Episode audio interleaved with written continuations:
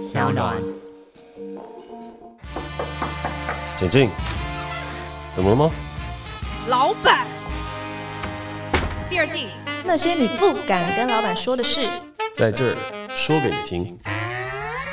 Hello，大家好，我是 Jack，我是一名导演，但同时也是一名创业家和酒吧的老板。而今天在我旁边的是我的同事 Katie。Hello，大家好，我是 Katie。平常我是 Jack 的员工，但因为我们要共同主持这个节目，所以此时此刻我们是同事。嗯哼，老板今天有些话想跟你说啦。你说，就是呢，哎，想要就是聊一个比较残忍的话题。OK，因为今天这个主题叫做“老板，你有过开除我的念头吗？”哇然后副，好棒哦！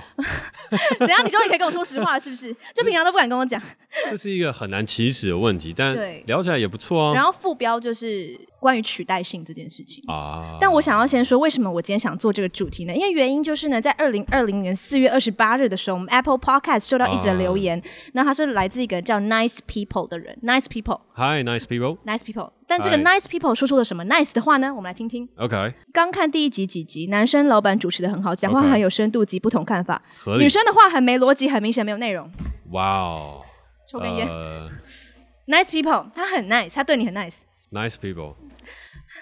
我就从这个留言想说，嗯，我要坚强，我要面对他，我就来聊这件事情。面对，好。对，所以就是从这个留言的时候，我就想说，哎，那不然我就来聊聊，也许 Jack 是不是有想过想过要开除我？然后你是不是其实觉得像我这样的女员工，其实取代性也非常高呢？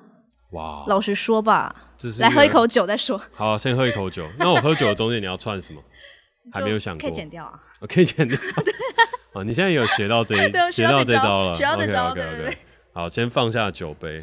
你是说在看到这则留言的时候，延伸出了这个？对，但其实因为你其实一直有在，就是有时候我们聊天就会跟我一些心理建设嘛，你就会跟我说，就是如果我们节目越做越大，然后越多人听的话，我势必一定要承受就是好的留言跟不好的的评论，然后。就是心理素质要越来越强大，就是呃，我自己要更 strong 这样，但我还是就是会就是 kind of 就是被影响，然后但从这个留言出发啦，就是去想说，就是关于你有没有想开除我，就就我觉得聊这个还蛮蛮蛮好玩的，就是你有没有想开除过我的念头吗？所以就像是，还是你可能我今天翻到了一个 Apple Podcast 留言，然后看完了都想说，哎、欸。也许我可以考虑来换个主持人。也许可以考虑来换一个比较有逻辑跟比较有内容的。其实我没有想过，但你刚刚这样讲的时候，我好像好像真的应该认真思考一下。Seriously，这也不是一个不能想的事情啊。好啊。哎、欸，所以你刚刚问题是我有没有想要开除你的瞬间吗？对，你可以先讲我，然后我们再来聊说，就是什么样的状况会让你想开除人？我目前是没有想过要开除你了。哦、真的、哦，对，是脑中还没有动过这个念头。就除了刚刚在录音的，就是你复述说那个留言的那一瞬间，哎、你该不会认同他吧？你该不会？如果今天 Apple Podcast 可以按赞，你会按他赞吗？如果匿名，我就会按一下。什么意思？没有啦，但是啊、呃，先给 Katie 一个心理建设哦，就是其实有很多人都说很喜欢你的主持。就像我之前去 ET Today 开会的时候，ET Today 对，然后 ET Today 一个非常嗯厉害的工作的同仁，他就跟我们分享到说，哎、欸，我有听你们 Podcast，然后觉得你们主持的非常好啊，如果没有 Katie 的话，这个节目就不有趣了。对，就是因为有你的这个观点，你现在真的没观点没有啊，没有没有没有，他是真的就是我进到里面开会，我们要开很严肃的会议哦，然后一讲话的时候，他一开始没有认出我是谁。对，因为我那时候是跟其他 partner 一起过去，嗯嗯，然后他并没有认出，呃，我是可能导演啊，或者什么都没有，嗯、什么身份都没有认出来，嗯、就只有我一讲话的时候，我说 “hello，你好，我是 Jack”，然后他说：“哎、欸、哎、欸，等一下，等一下。”然后他就把口罩这样脱下来，然后说：“你是不是那个那些你不敢跟老板说的事的 Jack？” 我说：“呃，对，对，我听你们节目哎。”然后你知道我今天早上就是那个手机拿出来的时候就是 Spotify，然后呢，接下来就断线，然后听不到，然后我就很紧张、哦哦，对，他就非常非常紧张，然后但是后续的时候就是。我们大家在在开完会结束的时候，嗯、呃，他就有分享到，就是说，哦，其实这个主持搭配是很好的，而且他是一个非常非常厉害的一位，就是成功人士，真的、哦，对，所以你看，成功人士都赞赏你，他应该是赞赏你吧？没有，他说这个是一个相得益彰的组合。哦，相得益彰这个成语就出来了。对，就是如果两个都很有逻辑性的，两个如果都很有。商业性的，在一个搭配当中失去了一些纯真的话，那这个节目就不好看了。就 which means 他觉得我们这个搭配会很好，是因为一个有逻辑，一个没逻辑，相得益彰。一个社会化，一个保有赤子之心，对，一个已经被污染的人和一个还没有被污染的人，对，但我。花了三分钟的时间都在吹捧你，所以我觉得这个段落应该也到此结束。好了，讨拍结束，讨拍结束。对，好，呃，刚刚是在聊的事情，应该没有错的话是聊聊我有没有曾经想开除过你，就没有，那就会进到下一个话题，就是到底什么样的人是可以被取代的，然后你可不可以被取代？哎、欸，对，你要先，你就先回答，就是 Cady 能不能被取代？对，哇，这个问题真的好伤人啊！你确定你真的要问我？呃呃，有木已成舟，问无法不问。对，好，我就是我都已经愿意把这个留言念出来了，我还有什么怕的？但我觉得在回答这个问题之前，我会比较想要反问你一件事：是你觉得你的可被取代性和不可被取代性两者分别是什么？哇哦，你现在给我反将一军呢？不是人要动脑。我就是没逻辑、没内容啊！怎么这个时候就是你可以想三十分钟，然后我们把它剪掉，然后这时候你马上再讲出一串很有逻辑的东西，但大家不会知道。好，我知道了。我的可取代性是我的逻辑，我的不可取代性是我的 personality。我觉得你刚刚你要我瞬间想，我就想到这个。对，你刚刚想的太瞬间了，就是你可以再想久一点。呃，因为这样是因为刚刚回答是偏没内容吗？对，偏没内容，这样会被听众再次就是。为什么他录了这么久 还是没有逻辑？真的？哎，这样没有逻辑？这有没逻辑吗？没有。我们所谓可取代性和不可被取代性，讲的都是优点，就是你已经有完成了一些事情，但这些事情当中，这些哦，就算没有我，就算不是我，它也是可被取代之的。就像是你可能你的嗯、呃、这个观点的天真和纯真，和代表未社会化的这件事情，它是可被取代的。原因是因为今天很多大三大四的人，我只要路边找了一个他没有社会化的状态下，他应该 suppose 都可以问出类似的问题。所以像这样一个未社会化的特质是可被取代的啊。再举例一个不可取代性，就是你对你的外貌非常有自信，虽然 podcast 不会照到脸，但是可能这个脸还是一个招牌。那你觉得你的不可取代性就是你的脸庞？啊，这可能是一个，但这只是一个举例说明啊，所以现在你可以想想看，你的可取代性跟不可被取代性到底是什么？然后我希望你在想这个的时候，可以至少各举出三个。既然你觉得你好像有很多可被取代，那我觉得很多哎、欸。第一个，我觉得我这个 podcast 女主持人位置就是可被取代啊。那它可被取代原因是什么？所以你觉得可能声音很好听，那可能有很多声音很好听的人，没必要像我这么好听是不多吧？但是 OK，好，我们找出了一个不可被取代性，就是声音很好听。OK，这是一个好的进程啊。你找到一个不可被取代性，你觉得你的声音是很难被取代的。好，那继续，有没有什么可被取代？还是聊完了之后对你来讲都不可被取代？我觉得我提问的。精准度跟广度都是可以被取代，这个能力，这个提问的能力是可以被取代，提问的能力是不可以被取代。对，就一个主持上面的提问能力。对，以你目前的表现来讲，呃，你的自我评估结束了之后，你觉得可被取代？对。好，我们现在各自有一个。好，然后我觉得我想要聊什么的，就是气话的话，也是可被取代。哇，你在记笔记啊？对啊，哎，欸，总共有六个，哎，哇，有六个，那你记？为什么今天我会变焦点呢？啊？对啊，压力很大。你要要你记还是我记？我记吗？好，你记。对，所以你刚刚讲的第一个不可被取代就是声音嘛，对不对？对，应该吧。然后可被取代就是提问能力，第二个可被取代是你的气化能力。是的。然后还有什么可被取代的状态？我觉得我的反应能力，就是我觉得我的反应比较偏娱乐性，就是我的娱乐性的反应能力是没有办法被取代，可是我的知识性的反应能力可以被取代。我有时候觉得我会突然天外飞来一笔，然后我就觉得哇，我超搞笑的，然后就觉得这好像很难取代哦。但是这个可以增加节目的娱乐性。好，所以你觉得你塑造的娱乐性不可被取代？Okay. 对，好逻辑哦。好，所以你的娱乐性不可被取代，但是你觉得你的知识涵养可以被取代？OK，嗯，那我们再剩一个不可被取代，讨喜度，这是不是跟娱乐性很像？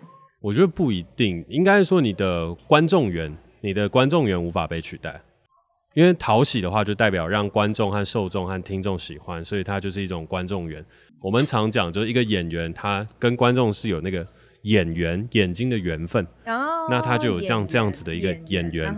那其实这整块当中，就是我们去呈现出来的你的听缘，听缘哦。好，那这一块是不可被取代的，我们姑且把它称之为听缘。好，所以我们总结出来呢，我们知道 Cady 的不可取代性是来自于他的声音的特质，还有他在主持上面的娱乐性，以及他与生俱来的一个听缘，就是跟听众之间的缘分，也就是我们的讨喜的一个程度。那他可被取代的部分呢，则是在他的提问能力哦，应该有很多人可以提出比他更犀利、更好的问题。还有另外一个是企划能力，应该有很多人可以去呃帮忙把这个节目的企划来做得更好。是的，嗯，然后最后的话是一个知识的涵养，就是只要可能有人的知识涵养，我们的内涵更加饱满。那在主持节目的时候，他的知识上的反应，还有在一连串的问答上，可以表现得更好。是的，所以呢，在这块当中，他也觉得这是很好被取代的，所以他的知识的这个饱含度不够。所以这是你自我评估的一个状态。是的。好，那这个东西做完了之后，我觉得它就很适合来让老板加入进来讨论，就是这人到底可不可被取代之。哦。嗯，其实我觉得在加入讨论的时候，我所想的事情都只会是说，你到底有没有找到自己的不可被取代性，然后你有没有办法修正你的可被取代性。嗯。如果你没有办法修正你的可被取代性的话，那对我来讲，这个可能就会是一个问题。因为可被取代性这个东西讲出来之后，你就会知道的事情是，我在这个工作当中，我自己需要进步的点和进步的一些方向。嗯，那如果这些东西讲完了之后，然后你跟我说，哎、欸，老板，我好像做不到、欸，哎，我好像这一整块当中我都无法被进步，我真的很容易在我的可被取代性当中被别人取代了。那我就觉得那那我会开始思考，那你到底是不是认于这个工作？那对我来讲，我自己在评估的时候也是，我遇到了员工有一些问题的时候，我就会问他说：“哎，你有没有办法学习？你有没有办法进步？如果你有办法学习和进步，改变你的可被取代性，然后创造出更多不可被取代性的时候，你就很难被开除。”所以，先讲一个比较从负面出发的做法，就是如果你发现了自己呃很容易被取代掉，你好像这个工作有你没你都没差哦，好像路边找一个人企划能力都比我好，路边找一个人提问能力都比我好啊，路边找一个人的知识涵养都比我多，就是平常都在读哲学哦，然后可以来聊很多很深入的话题。那你有看到这些东西，但你没有想要进步，那你的可被取代性就真的非常高。所以看到问题并解决它，老板就不太会想要开除你。我觉得我蛮有上进心的啊，所以我就说我没有认真想过要去开除你这件事情。哦，因为你有看见我的上进心。对啊，我有看见你有正在进步、正在调整、正在改变。我觉得对很多老板来讲，他有看到了一个员工正在成长，他的被开除的可能性就大幅的降低。就是我们先撇除掉现在的一些经济状况，就是很多公司它必须要瘦身啊，必须要怎么样等等，就是这是一个不可抗拒。就是这时候已经不是在讨论可被取代不可被取代的状态，而是生存的事情。所以那时候就算你是再有能力的人，你都还是有可能被开除。嗯，对，所以我们就把这个状况撇除掉。在一般的状况下，一个哦员工他有学习能力，然后他不断的进步，老板无论他的起点长什么样子，我觉得嗯，就我的观点来看，他都是很有可能被留下来的。OK，好，但我们这边在朝另外一个状态出发，不可被取代性。嗯，如果我们塑造了够多的不可被取代性，我是不是真的就不容易被开除了呢？嗯，这个答案绝对是肯定的。对，可是这里面有一个附加条件，嗯，是你的工作本质上真的有那么多的不可被取代性。嗯哼，换句话来讲是什么呢？举例来讲，台积电的工程师，请问他有多大的不可被取代性？举例来讲，我智商两百八，然后在里面当工程师，嗯，或者当一个制程的人员。嗯，可是不好意思，你还是可以被取代，因为你的智商不是我们的一个不可被取代性。嗯，所以在这样的一个状态来讲，其实很多的工作，大家会有一种唯一危机意识，就是来自于，哎，我这一份工作好像没有什么真的符合这个工作性质的不可被取代性。嗯，那到底有什么样的工作是有所谓不可被取代性的呢？其实像 Podcast 的主持人，他其实就有。举例来讲，其中有一个不可被取代性，就是声音。如果你的声音讲话真的不好听，讲话很很哑，然后每一次讲话都是哇，我今天要怎么样啦啦啦，类似像这样。哇，你很有娱乐性哎，你已经可以取代我了，你的娱乐性比我还强。对，其实我刚刚听完了之后，我想要做的就是我一个人主持分饰二角。好，没有拉回来，声音就是一个不可被取代性。我有我声音的特质，你也有，而你的声音特质，它其实在 podcast 做 podcast 的时候是有它的优势的。所以，我今天可能没有办法随便找到一个人就来跟他一起录 podcast，因为可能做出来的声音不好听。哎，那我想问，嗯、那时候你找我做 podcast 的时候，真的有把声音这件事考虑进去吗？对我来讲，就是因为你当初进来在做这个工作的时候，他、嗯、本来就是要抛头露面的，他本来就是主持活动的，嗯，所以、嗯、其实很多东西是直觉性的。我听你的声音喜不喜欢？嗯、我看到你这个人喜不喜欢？你跟大家有没有那个缘分？但是你在进到这个职位的时候，你的声音跟你的整体的气质啊，跟全部的东西都是中上的水准。OK。就是哦，这个人的声音怎么样，长相怎么样，哦，散发出来的气质怎么样？那你那时候 pass 了，基本上你无论是要做 YouTuber、嗯、做 Podcaster、嗯、或者做网红，我觉得都是有潜力的。哇！所以那个就是属于台前人的一个不可被取代性。所以你的确是有这个不可被取代性，但是但是要老实说一件事情是，当你在做这些职业的时候，你以为自己拥有很多不可被取代性的时候，其实有这些不可被取代性的人。蛮多的，对对对，I know, 所以.又回过头来的事情是，那就回到你的可被取代性。所以最重要的重点又变成的是，你到底有没有办法进步？不可被取代性，它只是某一些呃工作上和职场上的门槛，你过了，你能进得去，嗯、所以你可以在这个行业里面吃饭。嗯、可是你会不会在被这个行业开除或淘汰？嗯，它还是要看你的可被取代性当中，你自己加强和补足的点有多少。嗯嗯，所以。个人的建议是，不要拿自己的不可被取代性过度放大了。没有人是不可以被取代的，就连老板都可以被取代。今天董事会要 fire 一个执行长，在美国那边、嗯、晚上开完会，隔天早上就请警卫把你的东西收拾好，让你走人。就算今天是一个董事长，我董事会一开，我也是可以把董事长拉下马。然后拉下马之后，公司可能还会更好。所以，真的老实来讲的一件事情是，这个世界没有任何一个人是真的不可以被取代的。所以不用因此去想啊，我到底怎么样做一个不可被取代的人？不用，而是每一个人其实都可以被取代，但每一个人也都需要另外一个人，公司也需要你。所以你努力认真在你的可被取代性当中不断的进步，嗯，时时刻刻多做这样子的自我评估，你就更不容易被开除。所以，其实最重要的是。如何在你那些可被取代的东西上，你还一直保持那个学习的心？嗯，所以你看员工，你最看重的就是他的学习力。一是学习，二是你学完了之后，你到底有没有展现出来？有些人学了很成功，但是他没有展现出来，他也是徒劳无功。所以你学了之后，你要学以致用。所以我不会说学了就好，还要学以致用。因为你知道，就是呃，现在 AI 就是很发达嘛，那 AI 做什么不会，就是最会学啦。他们就是最会学，然后可以学的很厉害、欸。所以学习力这个东西，you know，听起来就有点像，好像有点可被取代。如果我们真的是要假设一个环境是走到 AI 发展到极致的，那的确没错，每一个人人类的工作都是有可被取代性的。对。但是我们可能还没有活到那个时候，所以我们就现状来讨论，AI 可以学，但是它学以致用的能力不高。哦。举例来讲，我们常常都说哦，譬如说像 rundown 当中有提到，就是手术的医生可能都可以取代，嗯、就我今天可以拿机器人来开刀就好。嗯，可是问题这是真的吗？你学了这么多，你真的可以面对复杂人体器官做出好的判断吗？其实目前还是困难的。嗯，所以他需要医生，医生就是我学了，然后我可以学以致用，面对很多的复杂的参数做出最好的决定。嗯、但机器它可能就宕机了。所以在面对这些东西的时候，你到底有没有办法做到学以致用？它是一个很关键的事情。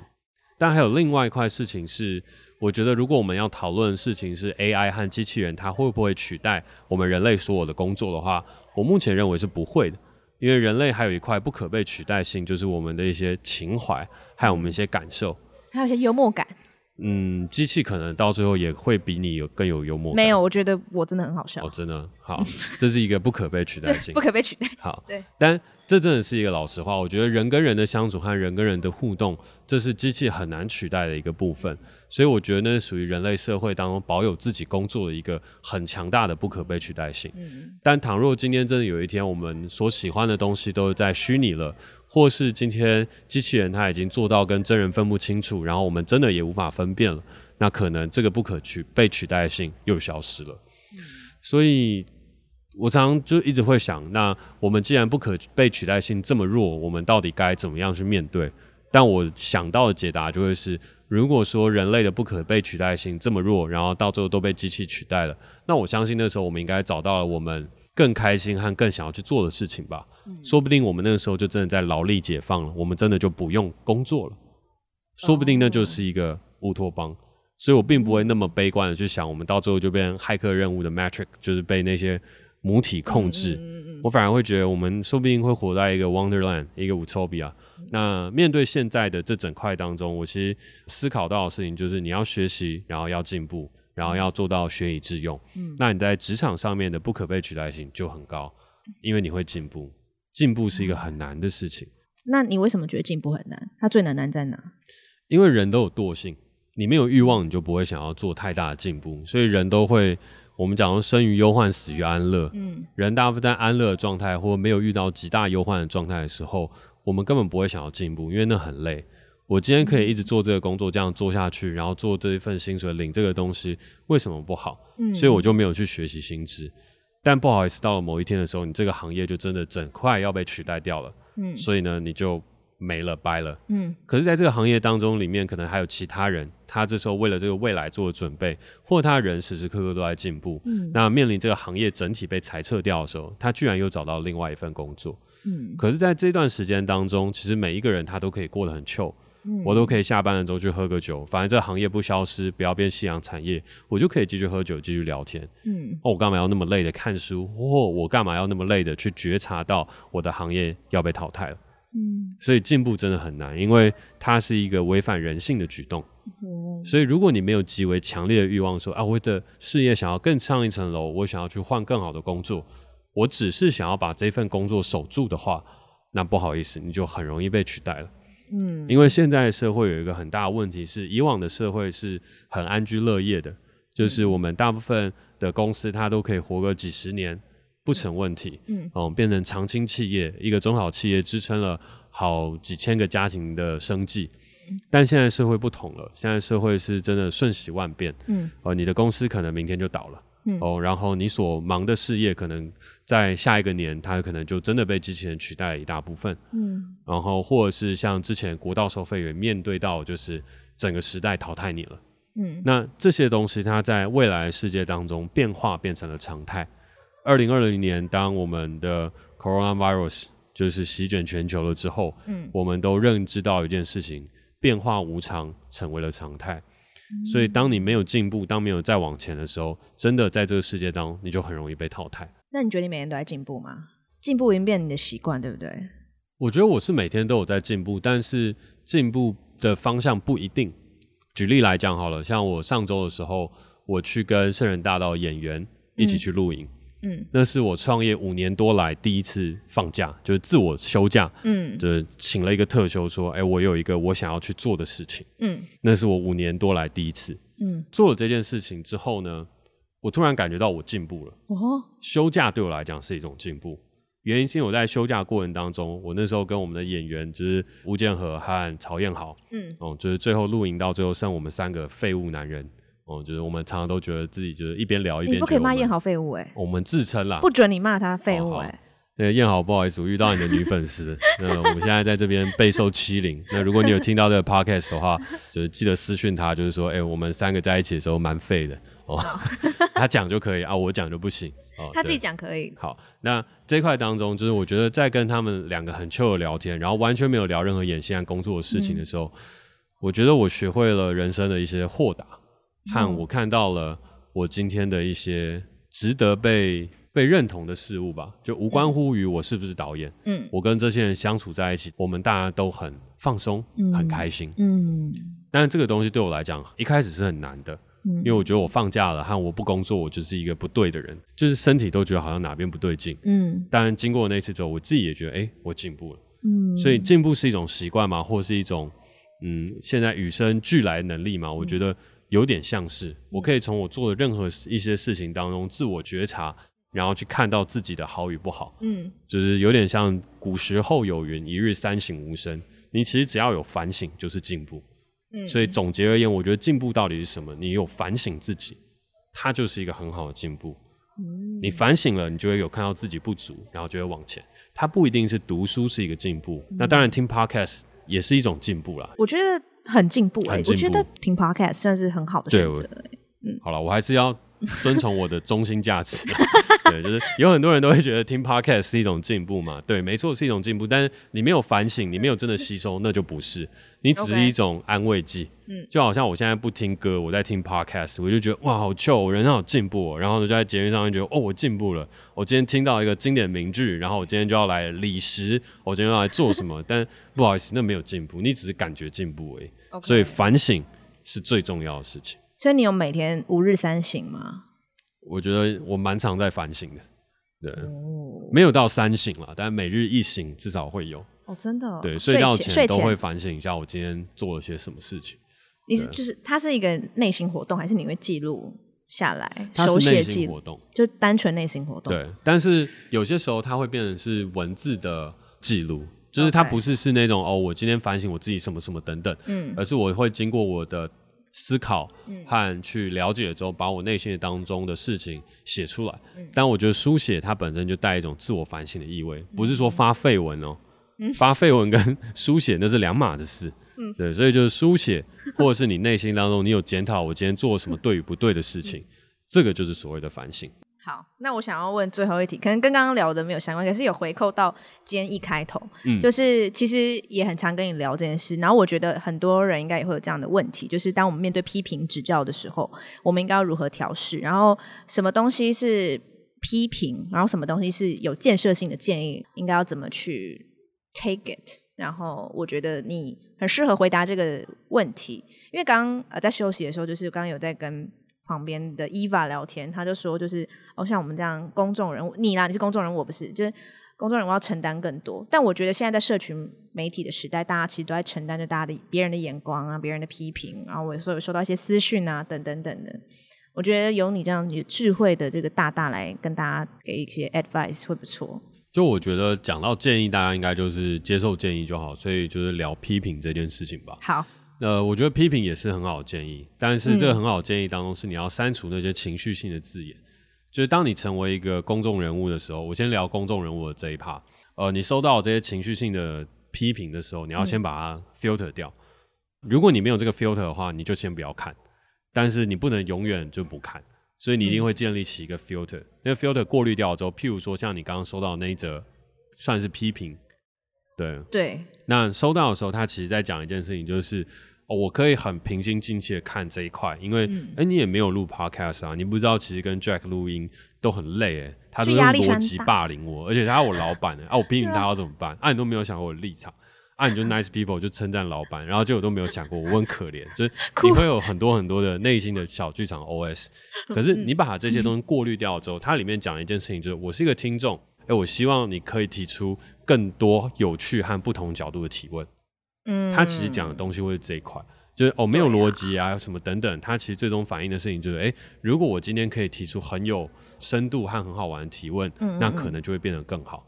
嗯、所以你有没有办法把这些字转化成一个哦，我懂你在说什么，但不是那么负面的状态？那这个能力要怎么拥有啊？很难欸、这个能力要怎么拥有？我觉得就是。被骂很多次了之后，你就会习惯，然后你就会从中 filter 出来，然后从中 filter 了之后，你也会知道说，哦，你有哪些东西是，哎，你也不用 filter 了，这些东西就是不重要，所以它没有捷径，它 Okay. 就是被骂久了，你就会习惯，然后你就会知道什么东西要怎么改。当然，这中间有一个误区，那个误区就是有些人会把这些批评就是自动的忽略掉，嗯，自动忽略掉，它就会产生盲点，嗯，然后你这时候就会变成可能大众眼光很自大的一群人。因为你都会在自己的小圈圈，oh. 你一定会有一个自己的小圈圈，是无论你做什么，他们都支持你的同温层。对，嗯，那在这个同温层和这个小圈圈当中呢，你就会觉得自己很强大。嗯、可是你没有看到外面百分之九十九的人都已经在说你坏掉了。哦，oh. 那这个时候就是你成为公众人物，但是你忽视了大众的声音，嗯、你只想要取暖，那这时候你就会偏差。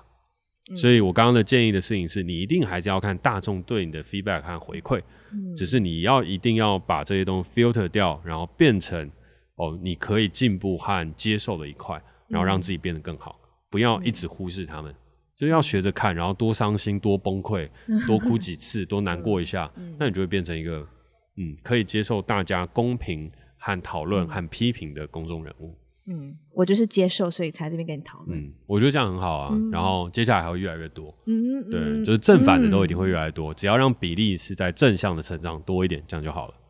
好，嗯，然后接下来再讲私领域的，就是如果私领域当中你受到别人的批评的时候，你该怎么做呢？嗯，呃，我的建议都会是你收到了第一块的批评之后，你就先拉开距离。拉开距离的原因是因为批评它是带有情绪性的，但往往第一个批评它是还蛮真心的。就是我今天看到你这个问题，我真的很不爽到极致，所以我忍不住了，我真的必须要批评你。嗯，收到了之后不要急着争辩，因为争辩这件事情，真理虽然越辩越明，但是那是在一个理性的状况。如果已经进入到一个批评和批判的状况，你们接下来会出现的事情叫互揭疮疤。我批评你第一句的事情是啊，你这个事情怎么没做好？怎么没有那么没有逻辑？怎么那么没内容又没逻辑？对。然后第二个批评的事情就是啊，你怎么长这么丑？然后第三个批评的事情就是，啊，你平常就又丑又没逻辑。然后第四个批评就是，我根本不想跟你当朋友啊，啊，不是老板逼我的啊，我为什么要站在这边？然后接下来就是说，你又丑又没人缘又没逻辑，又丑又没逻辑，对，啊，你的声音也不好听。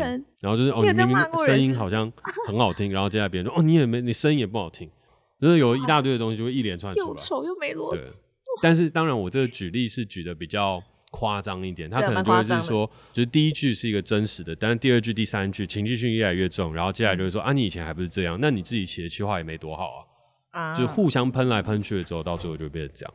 所以我的建议是，当批评发生的时候，第一个批评发生的时候，你就要接受，然后退开，嗯、思考，然后冷静，然后想好这一切的前因后果来由的时候，我自己有没有什么要反省的，嗯，然后接下来再去跟对方沟通。接受、退开、思考、冷静，其实也不用那么复杂，就是接受、退开，后面的事情，我觉得你就有办法冷静处理。就是你后面到底要不要依循我刚刚讲 SOP，我觉得不重要。嗯，你只要先接受，然后退开，嗯、基本上就不会有发生大的错误。嗯，所谓退开是、嗯、我们现在先不要谈这件事。对，我们先到此为止。那如果对方就是说，我们就先来处理啊，有问题就是先要来处理啊。我现在就是觉得这东西就是不 OK 啊。我觉得，如果说现在是当下马上要处理的事情的话，那我们就要来说，我们把事情处理好。嗯、但你不要批评我，就是我觉得这是两件事情。就是我的批评，你就你计划写那么烂，嗯，你怎么好意思拿出来教？我说好，我计划写的烂，那我现在要怎么改？然后什么时候要交？Okay, 我先把事情处理完。嗯、你刚刚批评我写的烂这一块，我先收，我先退。嗯，嗯但如果我现在有要处理的事情。好，我先把它处理完。嗯哼，然后处理完之后，我们接下来再往下。嗯，又或是今天是平辈的状态。嗯，哎、欸，你计划写的那么烂，拖我后腿啊！老板现在就要，那我就会说好，那我们现在有两个方法，嗯、一就是我们一起把它写好，二是我自己写好。那你要哪一个？嗯，哦，你先现在是可以跟我一起工作，那我们一起写。那不能，我自己写。嗯，但你我们不要来讨论，就是说你说啊，你说啊，你现在告诉我企划哪里写烂。嗯你是觉得我图片挑不好，那你挑一张更好的，啊，还是你觉得我文字写不好，你写一个段更好的，啊？好，我写啊，我写啊，那你等我一下啊，我再去挑图啊，啊，然后接下来就没完没了，对所以这个东西对我来讲，就是你要退开，然后把事情处理完。所以批评的当下有事要处理，那就就事论事，然后不要去理他，就是说哦，这写的这么烂，这写的那么糟，那个人长得丑，这些什么东西，嗯、这就不用。嗯，哦啊，如果真的不爽，那时候你结束了之后，你就会可以跟人质说，如果说他讲那个很丑。人身攻击。嗯，但说真的，像你这种逻辑这么强的人，在面对他人的批评的时候，应该吵架是很占上风的吧？我应该蛮少吵架的，因为你都不用吵，你就可以先逻辑上啊。我这有一个优势，小优势就是当你学习到这一块的时候，你真的不吵就赢了。因为对啊，别人的事情就是我在跟你吵架，你为什么不跟我吵架？就是我说你丑，然后接下来你跟我谈事情，就会有这种受挫感。我是真的认真的，然后他会有一种你忽视我吗？你为什么可以忽视我到这种程度？然后我说你这片拍的超烂的，就是真的有人就说：“哎、欸，徐小凯，你到底会不会拍片啊？呃，广告组，你到底会不会拍片啊？你有没有做过 P P 啊？你有没有做过简报啊？哦，好，那有哪一些要修正？那、啊、你不会生不爽啊？当下，一定会不爽啊！但是就是我就说先退开嘛，啊，事情要解决嘛。Oh. 然后接下来我就问说，那有什么要修正的？啊，就这些啊，啊，人就叫回来啊，然后什么什么人，我说啊，人都走了，就是人走了，这个我没有办法做。嗯哼。啊，如果你要我把演员那些叫回来，可以，那你再给我五千块。嗯。你给我五千，我可以把人全部叫回来，嗯、我也没有要收钱，那些是要给他们的车马费。嗯，然后我们可以再重新做一些什么样的事情，重新定妆啊，重新去录一些什么样的 TVC 啊，或者什么等等都可以，嗯，给我钱，然后我会把东西做好，然后结束了之后，我的选择就会是，所以这件事情我不专业吗？那如果我不专业，我就会跟他说，不好意思，我今天有一些事情没做好。但如果我是专业的，我就会说，我下一次不会再跟你合作了。哦，然后我会跟同业界人说，这群人脑袋有洞。哇，讲坏话啊！真的啊，就是哎、欸，这是雷，不要去踩，不要害别人啊，对吧、啊？遇到不对的人，就要广为让人知道这人是不对的，不要让朋友受到伤害。OK，对，那何必要吵呢？OK，你还有下一件事情要做。OK，所以当别人这样这件事情发生的时候，心平静气的退一步，大家会觉得哈，我是不是笨蛋？那你说实话，你如果你真的今天有有办法跟人家吵起来的话，你是不是常常会觉得对方逻辑很差？你会不会有这样的脑中萌生这种想法？你是不是觉得哇，干嘛跟个逻辑这么差的人那边吵架、啊、发疯？你会对不对？是，如果是真的在吵架，就是在骂人的时候，我其实不会想那么多。但是发生这种事情之前，我现在是真的吵不太起来。你是不是觉得这世界上逻辑不好的人真的蛮多的？逻辑，老实讲，老实讲。我觉得应该是说大家太情绪性了。你刚刚露出那种笑容，就是那种哇，被你猜到了啊。不是，我觉得这很好笑的事情是，我真的没有这个意思，我也没有生气，我也没有故意忽视你，我只想跟你讨论事情。OK，结果别人就说我在逻辑霸凌，就是好像我在霸凌你，就是做了一些什么不对，但是我就说我没有骂你啊，我只是在一直在讨论，然后我在听而已。跟我录这么多集，你有没有任何一次在心里面默默想说：“哇，Cady 这个逻辑真是不敢恭维啊？”其实没有，我觉得你今天太执着了。好，你要放下，放下心中的执念，立地成佛。对，好不好？好啦，好啦。而且我，我已经我已经过了啦，过了那个坎了啦。好，我已经不在意那个留言了。其实，因为那毕竟是四月底的事情了。那欢迎大家就是继续到 Katie So Cute 当中去留言哦，跟他讲说你的逻辑的状态。那他今天真的已经心平气和，可以面对上百则留言的时候，那我们就真的相信他立地成佛了哦。当然我们在做这些事情的时候，小心不要做到网络攻击，也不要叫网络伤害。不要说我又丑又没逻辑，我真的会，我真的会哭，我真的玻璃心。可以说美，不能。你是长得很漂亮，但你真的很没没逻辑哎，但我也会难过哎。哦，真的吗？我会蛮难过，你不难过，你不会替我难过。觉得还 OK 啦，有美就不错啦，人要正念。真的，这是我跟建和。你现在逻辑霸凌我？没有，真的。我们那时候在录影玩，这也是我学到啊。就是我也都会觉得有些东西好像不能这样。他说，其实也没有不好。他的口吻其实也没有不好。哦。你被别人说美，但没逻辑，其实也没有不好，也 OK，轻松赚行。就是有一个很仙的逻辑，我觉得你可以跟他相处一下。对，就是一个佛系的感觉。对。好啦，我们现在要开放现场提问了啦。我们又聊，我们又对啊，我们又闲聊。OK，刚刚我们校园大使佩彤呢，他提了一个问题，他就说，如果有一个员工呢，他的可取代性是高的，但是他是非常有上进心的，然后他也是那种会加班加到家破人亡的那一种，就是那老板愿意给他多少时间，就是给这个人多少时间，因为他的就是学习力啊，就是人品是 OK 的，只是。就是他的可取代性真的蛮高的，那应该要怎么办？哎，这个逻辑归纳的部分，请问就是我们这个逻辑王杰克先生，你打几分？一百分。哇，满分是？满分一百分。好，给你一百分。哇，很会安慰人呢。就场面还是要做。谢谢，谢谢你给我台阶下。好，没有啊，我觉得归纳真的蛮好的啊，对啊，所以其实最重要的事情就是，我觉得他们有一个绝对的时间。大家可能都会说三个月试用期，所以三个月试用期我能力没有达标，我真的就要被 fire 掉吗？但其实我觉得不是，他其实看的就是你的人品和你的学习力。你有在学习，三个月试用期其实可以过的。但其中一个问题是，如果你已经工作了一两年，但你本来的基础要求都一直没有办法达标的话，然后你的主管也已经找不到方法来帮你了，那那个时候就一定会被 fire 掉。所以我觉得时间的长短跟你努力的状态，还有你回馈出来的东西，这些都是一个相对应的关系，它都是一个齿轮，一环扣一环。所以并没有是说，哦，我接下来做到什么样的东西之后，或者在哪一个时间点，老板就会因为我没有学好就把我开除掉。可是这边有一个小的技巧和我自己的感觉，就是其实老板并没有那么喜欢员工加班，尤其在新创的这个环境中。如果是一个在旧公司里面，他可能会觉得，哎，哦，这人加班是不错的。但我自己普遍遇到很多做 s t a r up 的人，他其实都不会希望自己的员工加班到太晚。那当然有一块事情是哦，譬如说有一些工作注定到很晚的，那当然另当别论。可是你一直很努力的在做一件事情，然后一直弄到很晚，大家反而会说，那你是不是真的哪边出了问题？那其实很多时候真的不是你没有做好或学习不好，而是你努力出了方向。所以在你发现你努力很久但没有取得成效的时候，你记得一定要提问，多问问题。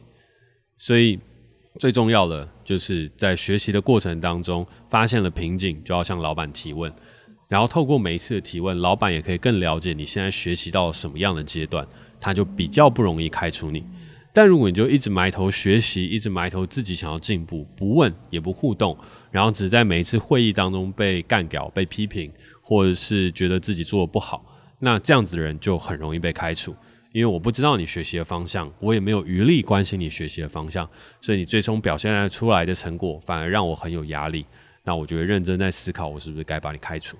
但相反的，你一直在问我问题，然后我从每一次问题当中都看到了你对不同问题学习和不同问题进步的模式，那我就会觉得，嗯，这人一直有在进步，我可以看到他进步的终点和对于这个植物的贡献。这个逻辑我打一百分。好，感谢。那满分是？哎、欸，满分是九十分。满分是九十分，就是超出了。哦也是很会讲场面话了，当然跟你学的啊，哦，都有在跟你学习，我有学习力，我很有学习力。好，场面话场面话就不用学了，这样看起来假假的。你要保有社会的纯真感，保有那种未污染的感觉。对，不能像我一样，没逻辑、还未社会化那种感觉。对，对像我一 样油掉了就不行。好，那大家还有什么？其他？刚 Jessie 提问了，就是说，就是第一个问题是，老板同不同意？就是如果有奖奖惩机制，会是进步的动力。那第二个是。贪婪是人进步的动力，有这么一句话，你认不认同？然后第三个问题是，导演进步的动力是什么？或者导演有没有什么 role model，除了李安导演以外？嗯，好，我自己整理 Jessie 的问题的话，它其实会分成两块。第一块其实就是进步的动力到底是什么？它是奖惩呢，还是贪婪呢，还是其他的任何的东西？那第二个问题的话，那就对我来讲，我的进步的动力又是什么？那先就第一个问题的回答，我觉得进步的动力，它其实跟欲望真的有关系。我不会把它称之为贪婪，但我会把它称之为欲望，因为你有想达成的事物，你想要让自己变得更好，你有想要去完成的理想、完成的梦想，或你有想要去追的女生，你有想要去追的男生，这些欲望让你有了一个进步的动力。举例来讲，像国中的时候，我那时候想要考高中，然后想要考很好的高中，进步的动力就是因为追女生，对，就是因为追女生，就很直接啊，贪婪，那不是贪婪。追女生怎么是贪婪呢？那时候几个这样听起来我很可怜呢。追女生对我来讲是一个贪婪，这是人身攻击。这个批评我要情绪过滤一下。你要去跟人资讲，我我人身攻击你。对啊，然后你就要被 fire 了。你会知道我我不是有心的吧？哦，我知道，我是为了场面效果。你的娱乐性，对我的娱乐性拉回来。我的对，好，经过 kady 说我的追女生是一种贪婪的愿望之后，我还是嗯蛮有自知之明的，把它归类为一种。自我的欲望啊，就是你想要追一个女生，就是一个欲望嘛。你想要跟一个人在一起，那也像是你考大学，或是你接下来在大学拍影片的时候，对我来讲，那也是一样。我想要呃变成一个更好的导演，我想要拍出更好的作品，拍出更好作品，这本身也是一个欲望。所以呢，它促使了我进步，它促使了我去成品看书，它促使了我去 YouTube 上面看很多剪辑的影片，然后一直不断的让我进步。那到后面的时候，我因为我想要在影视圈当中去建立自己的产业，然后原因是因为我之后一年我想要很稳定的能够拍一部片，这也是一个欲望，然后造就了我必须不断的去学习财经的知识、创业的知识、拍片的知识，来让我变得更强。然后呢，到后面为了要有产业，为了要有这些东西，我必须要去学习酒吧的知识、经营管理的知识，然后财计呃财会报表的知识，所以这一切其实都是一连串的欲望推动我在前进的。所以我不会说贪婪是进步的动力，但是欲望是。然后你一定要找到自己的欲望是什么，而欲望一直不要把它想成是很坏的事情，它有些时候是很健康、很好的。谁不想要找到好的另外一半？谁不想要好好相处在一起？那这个欲望没有错啊。那你可以透过这个欲望变成一个更好的人，那这就是进步。第二个的话，就是像李安是我的 role model，然后我有很多进步的动力，然后也像我刚刚统整的是，呃，对我来讲，进步某一个程度就是来自于你当下一个欲望和你想达成的。但与我自己本身的话，我觉得有一个很重要进步的一个动力和一个很有趣的事情是，我还有另外一个小小的原因和反思的问题。我常常一直在反思人为什么要活着，所以。我会不断的思考哲学，会一直不断的思辨人生的意义。它创造我另外一块进步的可能性。它也算是欲望的一部分，因为我想要知道人为什么活着。但是它跟欲望又有点无关的事情是，它变成一个常态性的习题。是，诶，如果我今天走出去外面，不小心给车撞死了，我人生满足了吗？我还有没有什么没有想完成的事情？我还没有什么想更进步一些、更达到、更得到的某一些东西？所以这个命题这些东西让我有对哲学产生很大的兴趣。然后我后来发现啊，当一个人对哲学产生了兴趣之后，他自我进步和成长动能就会变得更大，因为他开始有思想的体系，然后思想体系就会让你有脉络的进步跟成长，跟单纯盲目的追求欲望的人不太一样。他会能够剖析自己的欲望，然后分析自己想要进步的地方，并且找到步骤和方法规划之。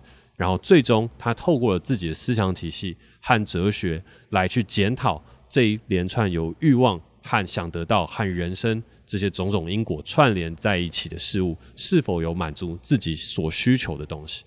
所以我觉得回到我自身本体的话，那我会觉得进步除了本身的欲望之外呢，它还更有一些东西是，当你找到一个哲学思辨逻辑之后，它可以带领你往一条更清晰而明确的进步之路。鼓励大家学哲学，对不对？我觉得哲学它并不是学，而是它是一种看跟经验和一种体悟。哦、所以我觉得哲学对我来讲比较像是一种体验。嗯，嗯，就是你看到了，然后你经验到了，嗯，然后你自己去剖析，所以它是不断的身体力行和思想的实践。嗯，嗯，所以学哲学我比较不会建议是学，就是看啊，然后理论啊，它比较像是我今天哪怕只是看了一点点哲学的东西。呃，了解了一点点可能庄子的东西，了解一点点卡缪的东西，那接下来你就延伸出了很多不同的思想，甚至你今天只是感受到哦，树在动，叶子在飘，可是你就感悟到了些什么？哦，你领悟到了人生永远是一个动态，而非是静态。嗯，所以当你停留了之后，你必须要试着往前。这就是我们从师法自然当中去感受到很多的哲学，嗯、那也是哲学的起始。嗯、我们要思考一件事情是：最初是没有哲学的。嗯，亚里士多德，还有在更早古希腊，还有中国古代的时候，那些没有哲学系统的人，他们怎么样产生了哲学？所以师法自然，道法自然，我觉得这些东西是真的。所以它并不一定是从书本上面去学来。而是你从自然和从很多东西，你有反馈，你有反省，你有自成体系，你有思考，那就会变成哲学了。OK，哲学没那么难，不一定要用学的，要用看的，不一定要讲出，哎、欸，我看过卡妙，然后我沙特，然后西蒙波娃，哇塞，张子、老子、金刚经，就是不用 这个东西还好。对，对好，我会去体验。你不用那么心虚了，我没有心虚啊。好了。感谢你收听今天的节目，我是 Jack，我是 Cady。那如果你喜欢我们的节目呢，那欢迎在 SoundOn 上面订阅我们。然后有任何想跟我们说的话，都可以在 Apple Podcast 评分加留言，或是私讯我的 IG。